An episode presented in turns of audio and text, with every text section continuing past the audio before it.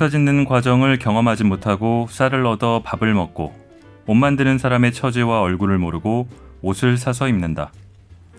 결과물만 쏙쏙 취하니까 슬쩍 버리기도 쉽다. 그렇게 편리를 누릴수록 능력은 잃어간다. 물건을 귀히 여기는 능력, 타인의 노력을 존중하는 능력, 관계 속에서 자신을 보는 능력.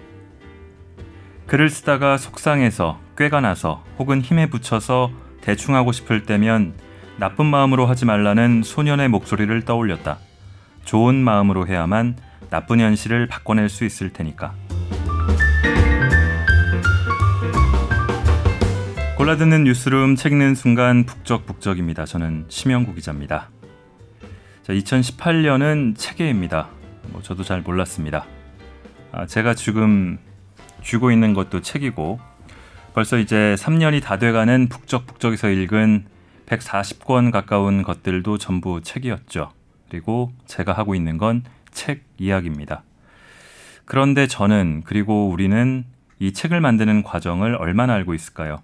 책 귀한 줄 모르고 책 얘기를 그동안 이러쿵저러쿵 늘어났던 건 아닐까 그런 생각을 해봤습니다. 아, 맨 앞에 읽은 서문에서 은유 작가가 그렇게 말했듯이 은유 작가의 인터뷰집 출판하는 마음을 가져왔습니다. 아, 낭독을 허가해준 출판사 제철소에 감사드립니다.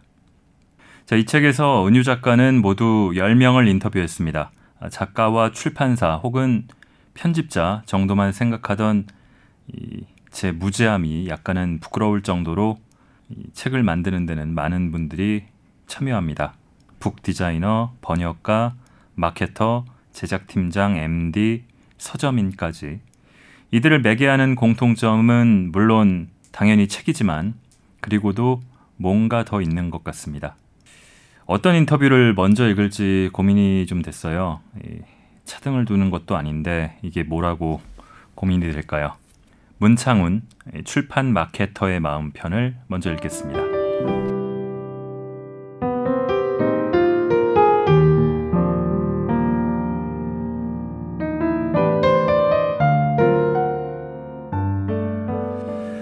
(2013년) 늦여름 한 서점 신간 매대에 중국 소설가 위화가 쓴 제7일이 놓여 있었다. 책 표지에 붙은 노란 포스트잇에는 읽지 마세요. 당신의 마음이 슬퍼집니다. 라는 문구가 적혀 있었다. 이걸 본 서점 직원이 출판사로 전화를 했다. 위화 안티펜이 책에다 이상한 걸 붙여놨습니다.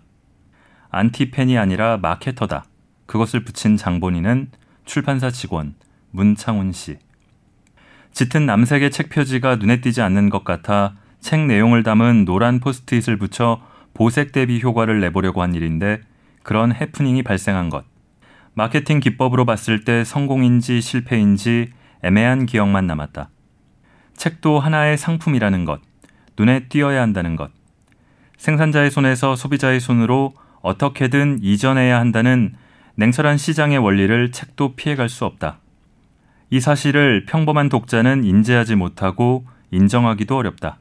정작 나는 돈을 주고 사면서도 책은 돈으로 환원할 수 없는 고귀한 성물인 양 애지중지했다. 독자의 입장에선 뭐 그래도 된다. 그렇지만 출판사의 입장에선 곤란하다. 기어코 팔아내는 사람, 그것만 생각하는 사람이 필요하다. 좋은 책은 스스로 날개를 달고 팔리는 거 아닌가? 제 힘으로 독자를 만나는 거 아닌가? 라고 말하기엔 세상에는 책이 너무 많고 책을 대체하는 재미거리도 넘친다. 우리나라에서만 1년에 4만 종의 책이 출간된다. 하루에 100권 넘게 쏟아져 나온다는 얘기.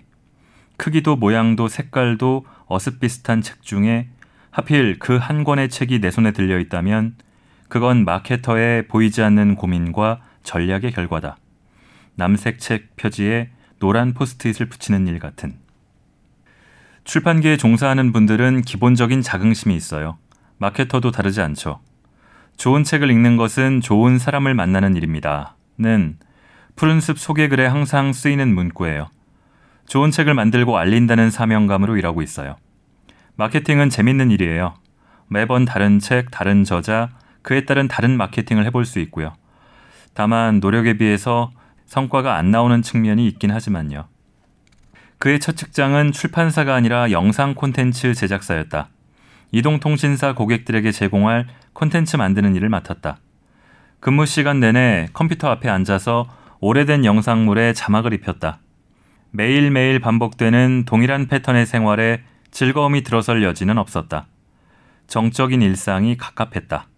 더 창의적이고 활동적인 일 없을까 고민하던 중 출판기에 있는 친구가 네게 딱 맞을 것 같다며 소개해 주었다. 매번 다른 책, 다른 방법을 모색해야 하기에 결코 지루할 틈이 없는 일. 바로 출판사 마케터였다. 2000년대가 막 열렸을 즈음이다. 동대문 대학천이 출판 유통의 중심부 한 축을 담당하던 시절이다. 마케터가 된 그는 서점에 책을 배본하고 책 대금을 받아오는 일을 했다. 일자별로 특정 지역 서점에 가서 수금하는 시스템이었는데 거래처 수금이 없더라도 대학천 책골목에 틈틈이 나가 업계 동향과 상황을 살폈다. 업계에 늦게 들어온 시간을 만회하고자 열심을 다했다. 그런데 자고 나면 도매상들이 하나 둘 문을 닫고 부도로 사라졌다. 1970년대 이후 신간도서 시장의 메카로 떠오르며 한때 서점 수가 80여 개에 달하는 등 전성기를 구가했던 대학천 책골목이 대형 서점과 인터넷 서점이 생기면서 빠르게 몰락하는 걸 그는 실시간으로 지켜보았다. 소매상 관리도 그의 주된 업무였다. 서점을 돌면서 자기 출판사 책을 좀 더 눈에 띄는 자리에 놓는 일을 했다. 한 번이라도 더 찾아가 담당자와 눈인사를 나누고 좋은 자리를 확보했다. 요즘은 서점 나름의 책을 진열하는 패턴과 시스템이 있어서 예전만큼 영업력이 통하지 않더라고요. 과거엔 매장 담당자와의 친분으로 좋은 매대를 점할 수 있었는데 지금은 달라졌어요. 좋은 자리, 추가 진열은 광고의 영역이에요. 돈을 내야 하는 거죠. 사람이 하는 일이라 친분을 통한 영향력이 아예 없는 건 아니지만 서점 직원들도 도와줄 수 없는 상황이 되어버렸어요. 예전에 비해 확실히 영업력으로 진열을 늘리는 건 쉽지 않아요. 하지만 아주 무시할 순 없고 해야 할 일이죠. 중요한 책이 나오면 중요 거점 서점을 돌면서 책에 대한 간단한 프레젠테이션을 하고 홍보 계획을 얘기해요. 특히 대형 서점은 책 판매를 전국적으로 확산시킬 수 있는 가능성이 있거든요. 지역의 중소 서점은 교보문고 판매 순위를 참조해 책을 가져다 나와요. 대형 서점의 파급력을 무시할 순 없죠. 마케팅 인력이 줄어들어 세세한 서점 관리가 힘들어지고 있는 상황에선 이 대형 오프라인 서점과 대형 온라인 서점 관리가 더 중요해질 수밖에 없어요. 대형 서점의 판매 순위, 잘 알다시피 이것을 끌어올리기 위해 불법 사재기가 벌어지기도 한다. 그는 두 번째로 옮긴 출판사에서 실제로 사재기에 투입되기도 했다. 사재기는 베스트셀러를 만들기 위한 편법으로 쓰이기도 하지만 베스트셀러가 된 책의 자리를 유지하기 위한 수법으로 동원되기도 한다. 그는 후자였다. 얄궂게도 사재기는 자기 영업 공간에서 이루어진다. 그러니까 마케터로서 직원들 앞에서 잘 팔아달라고 부탁하면서 뒤로는 그 직원들 몰래 책을 사는 1인 2역을 해야 한다. 대형 서점은 매장 MD와 계산원이 다른 사람이긴 하지만 그런 이중 생활이 편할 리 없다. 나중엔 그가 계산대에 책을 들고 가면 계산원이 얼굴을 알아보고 먼저 물어왔다. 상품권으로 사고 적립은 안 하실 거죠?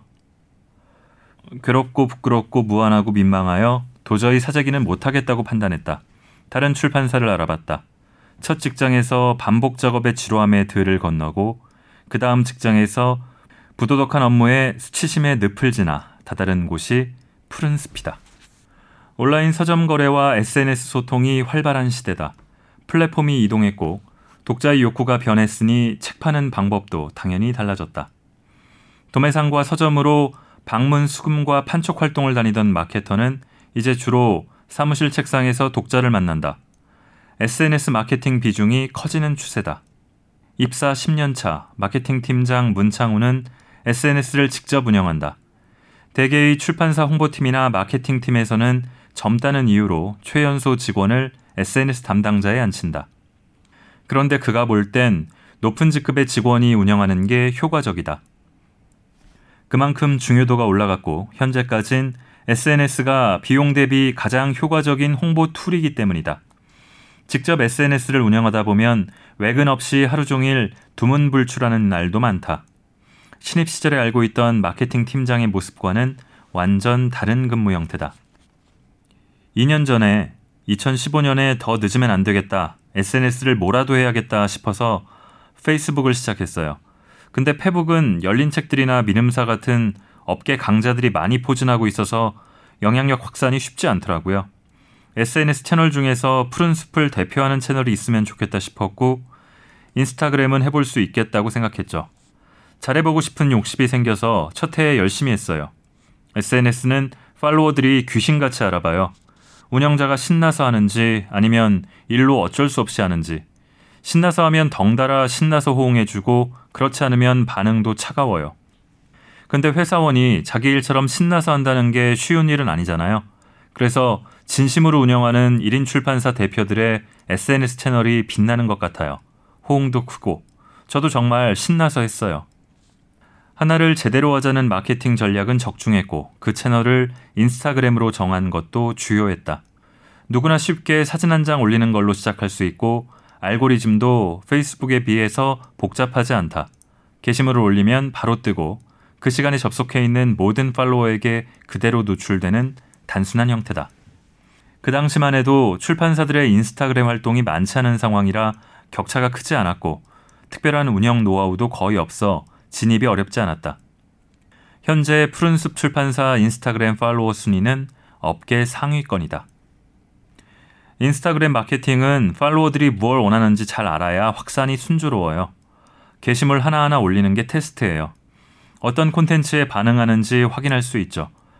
그 사례가 쌓이면 아, 이럴 때 이런 콘텐츠가 반응이 잘 나오는구나 파악이 되고 그 형태로 콘텐츠를 만들면 됩니다. 인스타그램은 사진으로 정렬돼서 나오니까 쭉 훑다 보면 본인 취향이 가장 쉽게 드러나요. 이 사람이 책을 읽는 독자구나. 이 사람이 우리 책을 좋아할 가능성이 높은 독자구나 하고 바로 알아챌 수 있죠. 인스타그램을 통해서 헤비한 독자들의 독서 패턴을 참고해요. 요즘은 독자들이 온라인 서점보다 자기 SNS 계정에 서평을 더 많이 남겨요. 아무래도 온라인 서점 서평은 출판사가 서평단을 모집해서 쓰니까요. 그렇게 의뢰받고 나오는 글보다 개인 계정에 쓴 솔직한 소감을 독자들은 더 신뢰하죠. 책 판매에 더 도움이 되고요. 그렇게 SNS를 탄 책들, 입소문이 좋은 책들은 판매가 확실히 길어져요. 문창훈 marketer가 말하는 또 한 가지 팁. SNS 홍보 전략을 위해서는 결재 라인을 단순화하는 게 좋다. 푸른 숲은 별도의 결재 라인이 없다.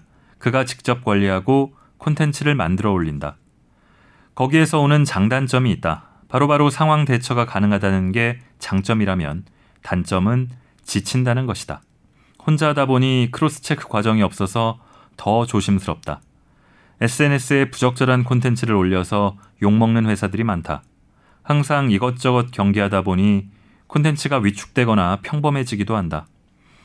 도전적이고 참신하면서 안전하고 거부감이 없을 것. 그 선을 잘 타야 좋은 운영자가 된다. 출판사 SNS 계정은 회사의 고객센터 창구이자 게시판과 다름없다. 출판사에서 정치인 책이 나올 경우 광고 게시물을 올리면 반대파에 원색적인 댓글 테러를 당하기도 한다. 너무 심한 내용은 차단하고 관리하는 것도 마케터의 목. 언제 험한 댓글이 달릴지 모르니까 퇴근 이후에도 예의주시한다. 또 중요한 광고를 집행하고 나면 누가 시키지 않아도 성과가 궁금해 계속 들락날락하게 되니 누가 억지로 시켜서는 못할 일이다. 만약 지금 마케팅 팀원을 충원해야 한다면 SNS와 모바일 환경에 친숙한 사람인지 생활 속에서 자연스럽게 홍보를 구현할 수 있는 사람인지 보겠어요.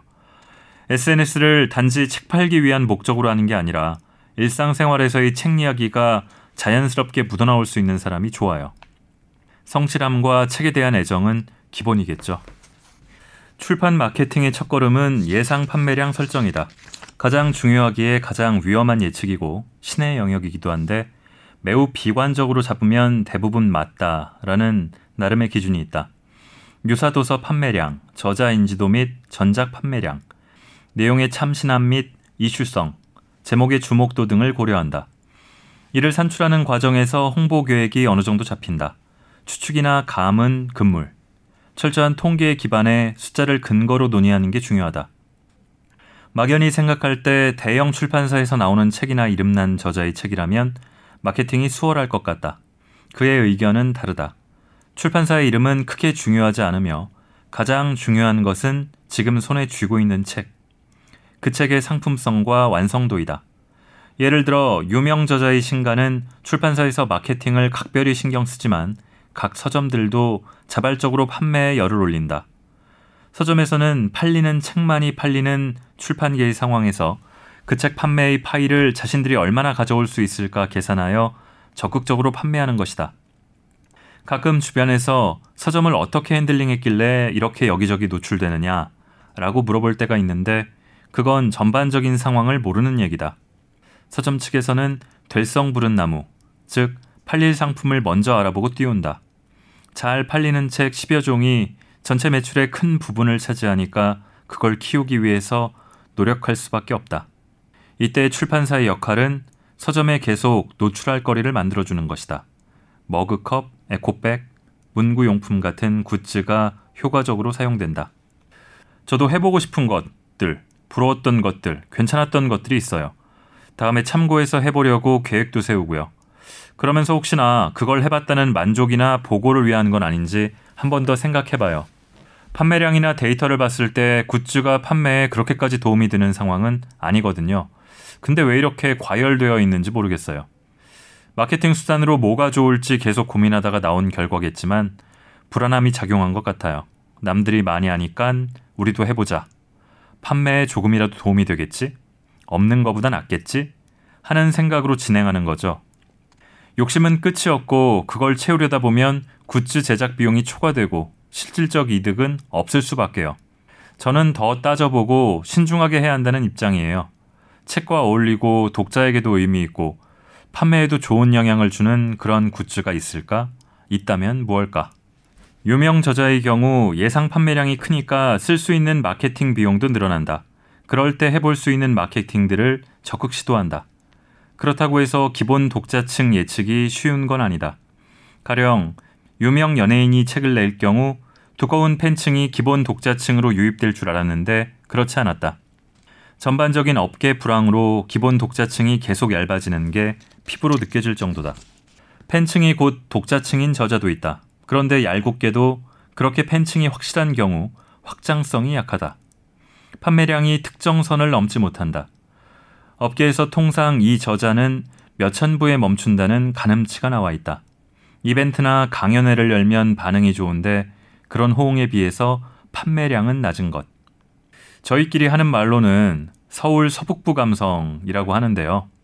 출판인들은 굉장히 좋아하는 저자이고 글도 훌륭하고 컨셉트도 좋고 출판계에서는 대환영을 받고 있는 책인데 막상 시장에서는 큰 성과를 못 내는 저자와 도서가 있다면 그건 서울 서북부 감성에 너무 치우쳐져 있는 게 아닌가 합니다. 서울 서북부 감성은 서울의 홍대, 합정 일대 등 서북부 지역의 출판사들이 밀집한 현상을 빗댄 말로 대중과 분리된 정서를 일컫는다. 출판계의 최전선에서 일하는 그는 누구보다 실감한다. 일반 대중과 독자의 괴리, 독자와 업계 사람들의 괴리를. 책을 읽는 사람들 기본 독자층이 점점 줄어들고 있는데 그건 사람들이 책을 안 읽기 때문이 아니라 다른 읽을 거리 형태 중에서 가장 밀렸기 때문이다. 사람들이 읽기 활동을 안 하는 건 아니에요. 하죠. 읽기는 읽되 책이 아닌 다른 형태로 소비해요. 페이스북으로 읽고 인스타그램으로 보고 본인의 취향에 따른 채널로 콘텐츠를 봐요. 그렇게 같은 취향으로 모여 있는 사람들을 찾아내고 그들에게 책을 알리는 일을 마케터가 하는 거죠. 독자를 늘려야 한다, 출판기를 살려야 한다, 여러 가지 얘기가 나오지만 책 읽기를 취향으로 만드는 건 개별 출판사나 마케터가 할 수 있는 일은 아니에요. 그건 국가에서 정책으로 펼쳐나갈 일이죠. 책 읽기 운동 같은 캠페인을 벌이자는 게 아니고요. 초등 교육 과정부터 자연스럽게 책과 친해지고 긴 호흡의 글을 읽고 자신의 생각을 만들어가는 교육이 필요하다고 생각합니다. 한때 출판계에는 이런 속설이 있었다. 마케터 출신이 1인 출판사를 차리면 흥하고 편집자 출신이 1인 출판사를 차리면 망한다. 물론 현실은 다르다. 편집자가 차려도 망하지 않고 잘 운영되는 출판사가 많다. 다만 이런 이야기가 나온 것은 마케터와 편집자의 감각과 기질의 차이에서 온다. 개인적인 느낌이라는 점을 먼저 밝혀두고요. 같이 일하던 마케터 편집자의 독립을 많이 받고 그들이 내는 책도 계속 보고 있어요. 두 그룹의 책은 분명히 다르죠. 편집자는 평소 하고 싶었던 분야로 깊이 더 깊이 들어가요. 마케터는 대중성을 확보하기 위해서 노력하는 것 같아요. 타깃 독자층을 넓게 하려다 보니 콘셉트가 명확하지 않은 책이 있고요. 편집자의 타깃 독자층은 반대로 좁아지는 경향이 있는 것 같고 본인의 주특기를 살리려고 하다 보니 힘을 안배할 때 약간의 불균형이 생기는 것 아닌가 싶습니다. 저도 창업을 생각 안 해본 건 아닌데 먼저 독립한 분들을 머릿속에 떠올릴 때마다 생각을 접고 있죠. 이 책과 관련한 고민을 이런저런 고민을 자주 하는 편이라 독립해서 특이한 책을 만들고 싶다는 생각이 들 때도 있어요. 그러다 현실로 돌아와서 열심히 야근해요. 만약에 한다면 취향이 확실한 소규모 집단을 공략하는 책, 재미를 주는 디자인 소품 같은 책은 어떨까 싶은데 하지만 항상 출판계 현실을 숫자로 보고 있기 때문에 점검하면 할수록 자신이 없어져요. 1인 출판사가 계속 생겨나는 이유이기도 한데 출판 노동자는 이직이 많고 정년이 짧은 직종이다. 마케터가 정규직이긴 하지만 고용 안정성이 있다고 보긴 힘들다. 출판 마케터로 정년 퇴임했다는 이야기를 그는 들어보지 못했다. 40대 중후반부터는 자의인지 타의인지 창업을 하거나 타업계로의 이직이 많다. 슬픈 일이다. 그래서 좋은 설레를 남기고 싶다. 오래오래 다녀보겠다. 책과 함께 보낸 30대, 그에게 좋은 책은 버전이 여러 개다. 마케터로서는 총균쇠, 코스모스처럼 오랫동안 계속 판매되는 책을 꼽는다. 게다가 단가도 높다. 역사가 되어버린 중요한 책이기 때문에 매년 이 책을 읽어야 하는 신규 독자가 생겨나고 이런 스테디셀러를 펴내는 게 출판사에는 힘과 긍지가 된다. 푸른 숲에서 고르자면 죽여 마땅한 사람들이 기억에 남는다. 가제본 배포를 통해 독자와 끈끈한 동지를 느낀 책이다. 그리고 개인적으로 위화의 작품을 좋아한다. 출판사 마케터는 매출과 성과로 인한 보람도 느끼지만 좋아하는 또는 존경하는 작가와 함께 일할 수 있다는 직업적 자긍심도 있는데 위화의 책을 만들 때 그랬다. 당신이 어떤 아버지를 두었건 단 한 번은 아버지를 만나게 해준다. 위화의 책을 홍보하기 위해서 그가 특별히 생각한 문장이다. 마지막으로 물었다. 작가는 자신의 책 판매가 부진할 때 스스로 위안하는 방법이 있다. 뭐, 잘 팔리는 책이 꼭 좋은 책은 아니잖아. 이 명제에 마케터인 그도 동의할까? 정답이죠. 하지만 갖고 싶네요. 그 잘 팔리는 책.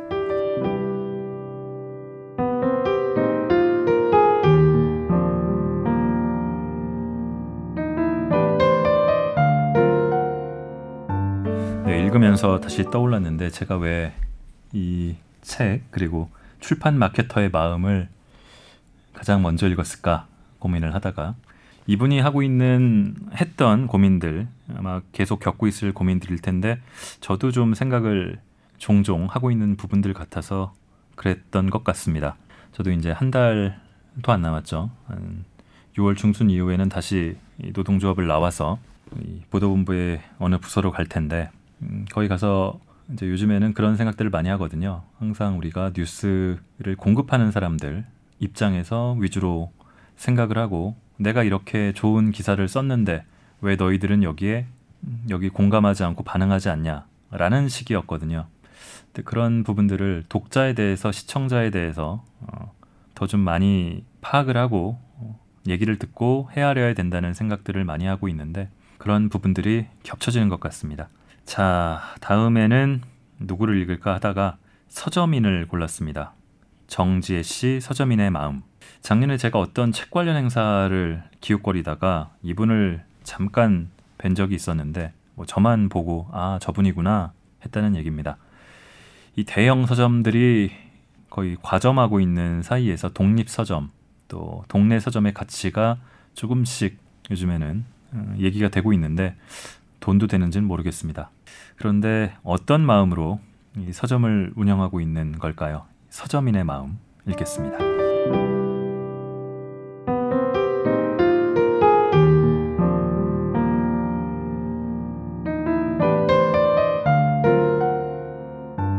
서점 1년 운영한 친구가 미래가 없어서 그만두려고 한다는 말에 말릴 수가 없었다. 정지혜를 만나러 가기 전날 어느 서점인이 페이스북에 남긴 메시지를 읽었다. 탄생하는 수만큼 사라지는 서점도 많다는 얘긴데 만약 그라면 친구를 말릴까 달랠까 공감은 가요. 그 포스팅 봤거든요. 미래가 없는 건 아니라고 만들어가기 나름 아닐까요? 라는 댓글을 쓰고 싶었어요. 저도 서점 운영을 실험 중이고 미래는 있다고 확답할 수 없는 상황이라서 말았지만요. 어떤 부분에서 힘들어하는지는 알겠더라고요. 금전적인 부분이죠. 서점을 운영하면서 부귀 영화를 누리는 건 아니더라도 일한 만큼 가치는 얻어야 하잖아요. 돈을 벌려고 하는 건 아니지만 돈이 있어야 서점을 운영할 수도 있으니까. 근데 한편으로 이런 생각도 해요. 꼭 서점만 미래가 없는가? 성공한 사람들도 안정기에 접어들기까지 힘든 시기를 지나온 건 아닐까? 그에게 힘든 시기라고 하면 가장 먼저 떠오르는 때가 있다. 사회초년생 편집자 시절이다. 포항에서 나고 자란 그는 초등학교부터 고등학교까지 문학반에서 활동했다. 글짓기 상이 쌓였고 국어 과목은 매번 1등급을 받았으므로 적성을 고민하지 않았다. 대학에서 문화 콘텐츠학을 전공하고 졸업 후 모교 기획 홍보팀에서 인턴으로 일했다. 대학 안내 책자를 만드는 일을 맡았는데 그게 운명의 지침을 돌려놓았다. 이 분야에 대한 배경 지식이 아예 없었던 터라 인터넷 검색으로 편집 기술을 익혀서 가까스로 간행물을 완성했다. 쾌감이 컸다. 책 한 권 만드는 과정을 겸어 체험하고 나자 자동으로 진로가 결정됐다. 나는 편집자를 해야 하는구나. 북 에디터 사이트를 뒤져서 면접 보고 사흘 뒤에 출근했다. 출판 역사가 오래된 곳이 아니라서 업무 체계가 확실히 구축되지 않았고 신입에게도 기회가 많이 주어졌다. 기획하는 즐거움, 만들고 싶은 책을 만드는 즐거움에 폭 빠졌다. 그런 만큼 업무량은 과도했고 서서히 지쳐갔다. 매일 야근하며 집 회사를 왕복하는 단조로운 생활에 신선한 감각이나 자극이 들어올 틈은 없었다. 아이디어가 고갈됐고 인간관계도 버거웠다. 지역 출신으로서 느낄 수밖에 없는 문화적인 소외감에 스스로 주눅이 들었다. 더 이상은 못 다니겠다 싶어서 1년 8개월 만에 그만두었다. 커뮤니케이션이 특히 힘들었어요. 편집자는 저자와 디자이너 사이에 끼어 있잖아요. 저자는 이 제목으로 하고 싶다고 하고 표지도 디자이너와 의견이 다르고 다 생각이 다른 거예요. 책의 처음부터 끝까지 편집자가 전 과정을 조율하는데 제가 남한테 어려운 얘기 못하는 성격이라 중간에서 난감할 때가 많았어요. 진짜 울기도 많이 울었죠. 글 좀 쓰고 기획력이 좋으면 되는 줄 알았는데 편집자는 각각의 이해관계를 조율하는 소통력에 결단력도 있어야 하는 직업이더라고요. 그럼에도 불구하고 기존에 없던 무엇을 만들어내는 편집 일의 기쁨은 컸다. 소원도 이뤘다. 편집자가 되면 꼭 만들고 싶었던 책을 만들었다. 예전부터 눈여겨보던 고등학생 블로거를 필자로 데뷔시켰다. 고1 때 영어 성적이 14점이었던 학생이 문제집 한 권 사는 것도 어려운 환경에서 맘먹고 공부해 91점까지 올렸고 대학에 들어갔다. 그 과정을 블로그에 연재하면서 영어 공부법으로 주목받은 주인공이다. 공부법보다 삶의 태도에 매료된 정지에는 출판사에 들어가자마자 기획안을 냈다. 처음엔 반대에 부딪혔다. 공부법 책을 내기엔 저자가 명문대생이 아니라는 이유에서 했다. 그는 소신을 피력했다. 서울대생이 쓴 공부법보다 열악한 환경에서 오로지 노력 하나만으로 꿈을 이루는 평범한 사람의 이야기가 더 힘있지 않을까요? 누구나 맘먹으면 할 수 있다는 걸 보여주니까요. 그렇게 낸 책이 늦지 않았어. 지금 시작해.로 3만 부가 팔렸다. 저자의 글에서 그가 받았던 좋은 기운을 책으로 만들어서 더 많은 이와 나누고자 했던 꿈을 이룬 셈이다. 이 일화는 평범한 사람들의 보편적 정서와 필요를 읽어내는 정지의 능력과 감각을 보여준다. 그래서 하루하루 묵묵히 살아가는 사람들이 무엇에 답답함을 느끼고 무엇을 필요로 하는가, 그들에게 책은 어떤 의미인가라는 화두를 붙들어 온 그가 몇 년 후 사적인 서점을 차려 그 익명의 독자들과 다시 책으로 조우하는 상황은 어떤 필연으로 다가온다. 편집자, 사서, 서점인, 책 좋아하는 사람들이 떠올릴 수 있는 관련 직업은 많지 않았다. 그중 꼽아봤다. 편집자는 한 번 경험했고 업무량이 많은 데는 피하고 싶고 도서관 사서는 자격증이 있어야 하고 그렇다면 서점 일을 해볼까 싶었다. 마침 땡스북스에서 채용 공고가 났다. 내겐 편집 기획 능력이 있고 땡스북스는 디자인과 branding을 갖고 있으니 서로 보탬이 될 것이다. 많이 배우고 싶다. 라고 면접에서 지원 동기를 밝혔다. 근무 기간 3년, 땡스북스에서 일하면서 크게 두 가지를 배웠다. 하나는 서점을 가꾸기에 따라 독서가 세련된 취향이 될 수 있다는 것. 또 하나는 책을 골라주는 curation의 기쁨. 책을 좋아하면 문학 소녀냐? 그러는데 거기엔 얼마간 조롱의 의미도 있잖아요. 세상 물정 모르고 촌스럽고 딱딱한 느낌. 땡스북스가 그걸 벗게 했어요. branding의 힘이죠. 음악, 조명, 가구, 로고, 커피 등의 요소로 서점 고유의 분위기를 만들었어요. 그동안 서점이라고 하면 책을 파는 공간이었지 브랜딩의 개념이 접목되지 않았거든요. 사람들은 서점 운영에 있어서 신경 쓸 게 책이라는 본질이 전부라고 생각해요. 그런데 요즘 젊은 세대는 안 그렇거든요. 콘텐츠는 당연히 좋아야 하고 포장도 돋보여야 해요.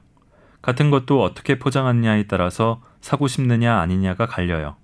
책을 둘러싼 환경과 디테일을 잘 살려서 아늑하고 편안한 환경에서 책을 고르는 즐거움이 얼마나 큰지 땡스북스가 보여준 거죠. 서점에서 하는 일은 매장 관리 외에 납품 업무가 있다. 땡스북스에도 납품 의뢰가 온다. 가령 호텔 로비용 도서관을 위한 도서 리스트를 선정해달라는 식이다. 한 번은 고등학교 축구부 아이들을 위한 책을 골라달라는 요청이 왔다. 축구부 멤버 중에 축구로 먹고 살 아이들은 많지 않다며 책을 통해 다른 진로를 자연스럽게 알려주고 싶다는 취지였다. 내가 고르는 한 권이 누군가에게 씨앗이 된다는 생각은 서점인의 긍지를 심어주었다. 매장용 책 큐레이션으로 큰 보람을 느낀 적도 있다. 땡스북스의 거래처인 유유 출판사 대표에게 메일이 왔다. 동사의 맛 2세를 찍었다며 저자가 유명한 것도 아니고 언론사에 소개된 책도 아닌데 이 책 나오고 제일 먼저 관심 갖고 주문해 준 게 땡스북스였다고. 서점원의 책에 대한 애정이 책의 운명을 바꿀 수 있다는 걸 배웠다는 감사 인사를 담고 있었다. 서점원은 편집자에 비해 스트레스가 적고 안정감이 크다. 대신 성취감은 미미했는데 위의 경험들은 은근한 자부심을 안겨주었다. 또한 일터가 땡스북스여서 문화적 자양분을 충분히 섭취할 수 있었던 점은 덤이다. 이기섭 대표가 직원들에게 서비스가 좋은 공간, 디자인이 잘 된 곳을 두루두루 보여주었다. 1년에 한 번씩 해외 워크숍을 갔다. 알고 싶고 배우고 싶은 것들을 다 내 것으로 만들었고 다른 사람이 됐다고 할 만큼 변화를 겪었던 시간. 만 3년 이라고 나올 땐 학교를 졸업하는 느낌이었다. 무작정 그만뒀어요. 퇴사하고 쉬는 동안 크고 작은 일자리 제안이 왔는데 기회가 생기면 다 모두 다 한다고 했어요. 야외 도서관 운영도 맡고 신규 서점 디렉팅도 하고요. 나중에 돈이 되거나 창업에 도움이 될 거라 생각하지 않고 그냥 했는데 그런 경험이 공부가 됐어요. 처음부터 거창한 목표를 세우면 짓눌리기 쉽잖아요. 지금 내 자리에서 내가 할 수 있는 재밌는 일을 하다 보니까 내 서점에 대한 열망이 생기고 근거가 쌓이면서 이 정도면 되겠다는 감이 오더라고요. 결정적이라 할 만한 경험을 했다. 합정동 편집숍 뮤제드 스컬프에서 책으로 재미있는 이벤트를 진행해보고 싶다고 연락이 왔다. 그는 북파마시라는 약국형 서점을 시도했다. 아이디어는 덴마크의 주치의 제도에서 얻었다. 덴마크 국민은 모두 국가가 지정해준 주치의가 있고 한 번 정해지면 의사가 은퇴할 때까지 이어진다. 의사는 건강뿐만이 아니라 삶과 일상까지 자연스레 돌보게 된다고 했다. 온통 책으로 촉수가 향한 그는 이 이야기에서 아이디어를 떠올렸다. 서점도 삶을 치료하고 돌보는 역할을 해줄 수 있지 않을까? 손님들과 대화를 나누면서 작성한 개인의 차트를 관리하고 꼭 맞는 책을 제안해 처방비 천 원을 받는 서점을 구상했다. 팝업 스토어 형식이라 책을 구비할 수 없으니 상담하고 일주일 뒤에 책을 보내주는 방식이었다. 그걸 경험해 보고 나니 책을 처방하는 서점이라는 컨셉트에 자신감이 붙었다. 우선 공간, 주변에 서점의 꿈을 이야기하고 다녔다. 지인의 작업실이 비었다는 연락이 왔다. 인테리어 초기 비용을 절약할 수 있는 서점에 최적화된 공간이었다. 마음이 바빠졌다. 다음은 수익 구조 설계. 기본적으로 서점은 음식점이나 옷가게처럼 원가의 두세 배를 남기는 장사가 아니다. 서점의 몫은 책값의 25에서 30%가 전부. 책 팔아서 남는 돈은 빠나고 매달 나가는 월세는 비싸다. 인건비를 마련하려면 책 판매 외에 부가 수익이 필요하다. 가령 월세 50만 원에 관리비 등 한 달 유지비 50만 원, 인건비 100만 원이라고 하면 매월 수익이 총 200만 원은 발생해야 한다. 책을 팔아 월 200만 원을 마련하려면 하루에 18권을 팔아야 가능하다. 작은 서점에서 책 18권을 날마다 팔기는 불가능하다. 그래서 책 처방 시스템을 가져왔다. 책 처방 비용으로 한 사람 인건비를 충당하는 것. 예약이 안 들어올 가능성이 있지만 매주 토요일을 오픈데이로 하고 일반인 대상으로 책을 팔면 수익을 낼 수 있으리라 생각했다. 이름 짓기. 가장 어려웠다. 기존에 없던 컨셉트니까 잘 될 수도 있지만 쫄딱 망할 수도 있다. 이 컨셉트로 잘 되지 않았을 때 다른 방식으로 서점 이름이나 가구를 사용할 수 있도록 모두 무난하게 할까? 하루에도 몇 번씩 자신감이 생겼다가 쪼그라들기를 반복했다. 서점의 콘셉트를 최대한 드러낼지 말지 고민에 빠졌다. 땡스북스 대표에게 고민을 터놓았더니 이렇게 말했다. 어차피 책 처방 콘셉트 아니면 서점은 안 하려고 했던 거 아니에요? 이걸로 밀어붙여야지 실패하더라도 뭐가 문제였다는 걸 알 수 있죠. 하고 싶은 걸 못 해보고 문 닫게 되면 아 차라리 그때 해볼 걸 후회하게 될걸요. 잘 모르는 분야는 책이나 전문가를 찾아 공부로 돌파하는 그는 좋은 이름을 짓기 위해 장명 수업을 들었다. 아주 사적인 시간이라는 일본 소설과 나의 사적인 도시라는 한국 에세이 제목에서 아이디어를 얻어 사적인, 맞춤한, 비밀스러운 느낌을 가져왔다. 사적인 서점. 인테리어. 독립서점 인테리어는 거의 비슷하다. 이유가 있다. 공간 꾸미기에 돈을 많이 못 들이니까 저가 보급형 가구를 쓰고 찬넬 선반을 이용한다. 하지만 사적인 서점은 콘셉트가 특이한 만큼 특색 있는 느낌을 주고 싶었다. 공간에서 가장 큰 비중을 차지하는 게 가구. 고유한 책방 분위기 연출을 위해 가구를 차별화했다. 평소 좋아하는 주문 제작형 가구점 아이네 클라이네를 찾아갔다. 책방 콘셉트에 맞게 청구 형태를 기본으로 상담받을 때 오붓한 느낌이 들면서 책 전시 기능도 있는 디자인으로 제작했다. 이 책상 겸 책꽂이가 서점의 쇼윈도 역할을 겸한다. 진열하는 책을 매달 바꾸어 분위기에 변화를 주는 것. 가구 제작에만 창업비의 3분의 1을 썼다. 원래 예산보다 과도한 지출이었지만 후회는 없다. 가구가 묵직하게 자리 잡아주니까 별도의 소품이 없어도 공간의 개성을 살릴 수 있었다. 투자할 때는 확실해야 한다는 걸 배웠어요. 그 돈으로 책 한 권 더 사고 서점 콘텐츠를 더 채우지. 라고 할 수 있지만 내용만큼 외부 요소도 중요해요. 공간이 매력적이어야 손님이 또 오고 싶거든요. 예쁜 공간은 사진을 통해서 알려지고 또 그리고 이런 가구를 만들었다는 게 스토리텔링 요소가 돼요. 사적인 서점 가구는 아이네 클라이네 또 아이네 클라이네가 사적인 서점 가구를 만들었다고 하면 가구점에서도 우리 책방 홍보가 되잖아요. 그렇게 확장성을 갖는 거죠. 간판은 건물 입구에 작은 입간판이 전부다. 책 처방 손님 위주로 운영되는 곳인데 일반 서점인 줄 알고 무작정 방문하는 손님을 사전에 거르기 위해서다. 이 밖에도 책사계 등 소소한 물품에 신경을 썼다. 이전 직장인 땡스북스에서는 간판부터 소품, POP, 포스터까지 모든 요소에 아이덴티티를 담았고 반드시 디자이너의 손을 거쳐서 제작했다. 디테일의 중요성을 배웠다. 자신이 원하는 서점 분위기가 친근한 컨셉트면 손글씨가 좋고 아니면 명확한 컬러에 정해진 폼을 갖추는 게 좋다. 사적인 서점은 나무로 컨셉트를 잡았다. 각종 상품 태그에 크라프트지를 사용하고 사적인 서점 로고는 책 모양으로 정했다. 책 싸게가 갖고 싶어서 책을 살 수 있다는 믿음에서 정성을 들인다. 실제로 사적인 서점 책 싸게로 포장한 책을 보고 물어물어 찾아온 손님도 있다. 책방을 찾은 이들에게 책 외에도 뭔가 소소하게 즐길 거리를 주고자 하는 마음이 통한 것이다. 서점은 평화롭고 낭만적인 이미지가 있다. 손님 없을 때 보고 싶은 책을 마음껏 볼 수 있다고 생각하지만 그렇지 않다. 여러 가지 잡무를 처리해야 한다. 또 항상 열려있는 공간에서 사람을 맞이하는 일이기에 손님을 기다리는 스트레스가 있다. 막상 들어온 손님이 책은 사지 않고 책등이나 내지할 것 없이 사진을 과도하게 찍는다든지 양해도 구하지 않고 공간을 찍는 등 예의 없이 행동하기도 한다. 그럴 땐 애가 탄다. 또 서점원에게 말 거는 사람이 많다. 그가 근무하던 땡스북스는 다른 소규모 서점에 비하면 그나마 적은 편이었다. 거래처 사람들도 온 김에 이야기하고 놀다 간다. 그들에게는 한숨 돌리는 쉬는 시간이지만 서점원한테는 업무의 연장이다. 어느 날 서점 주인이 되었습니다. 라는 책에 나오는 얘기다. 서점을 열려고 하는 순간 나는 공인이 되는 것이라고. 서점은 영업자든 지인이든 사전 약속 없이 와도 되는 곳이라는 문장을 보는 순간 격하게 공감했다. 사람을 상대하는 것과 고정된 시간에 한 장소에 묶여 있어야 하는 것. 서점원이 되려는 이들은 이런 상황을 반드시 숙지하고 자기만의 컨디션 유지 방안을 마련해야 한다. 그는 서점을 토요일에만 일반인에게 오픈하는 방식으로 무방비 상태에서 들이닥치는 사람 피로도를 획기적으로 줄였다.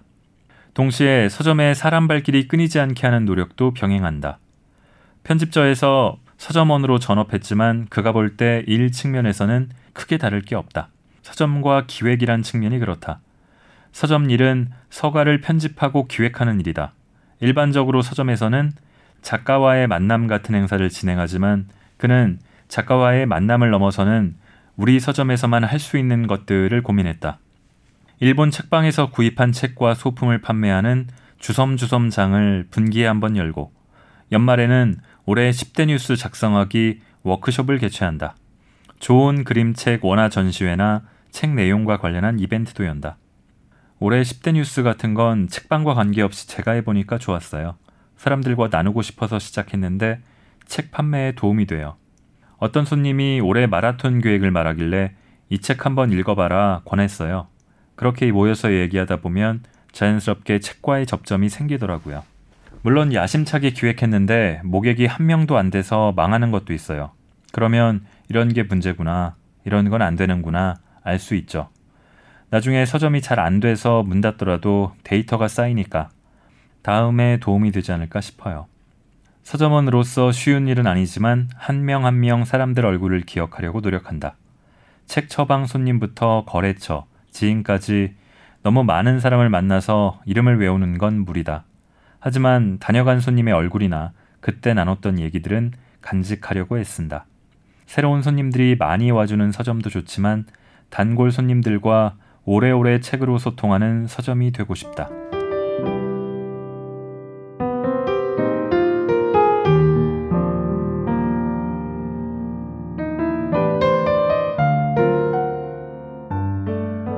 저는 이 책을 읽으면서 어, 그 마음, 출판하는 그 마음, 책에 담긴 그 마음이 전해지는 듯해서 좋았습니다.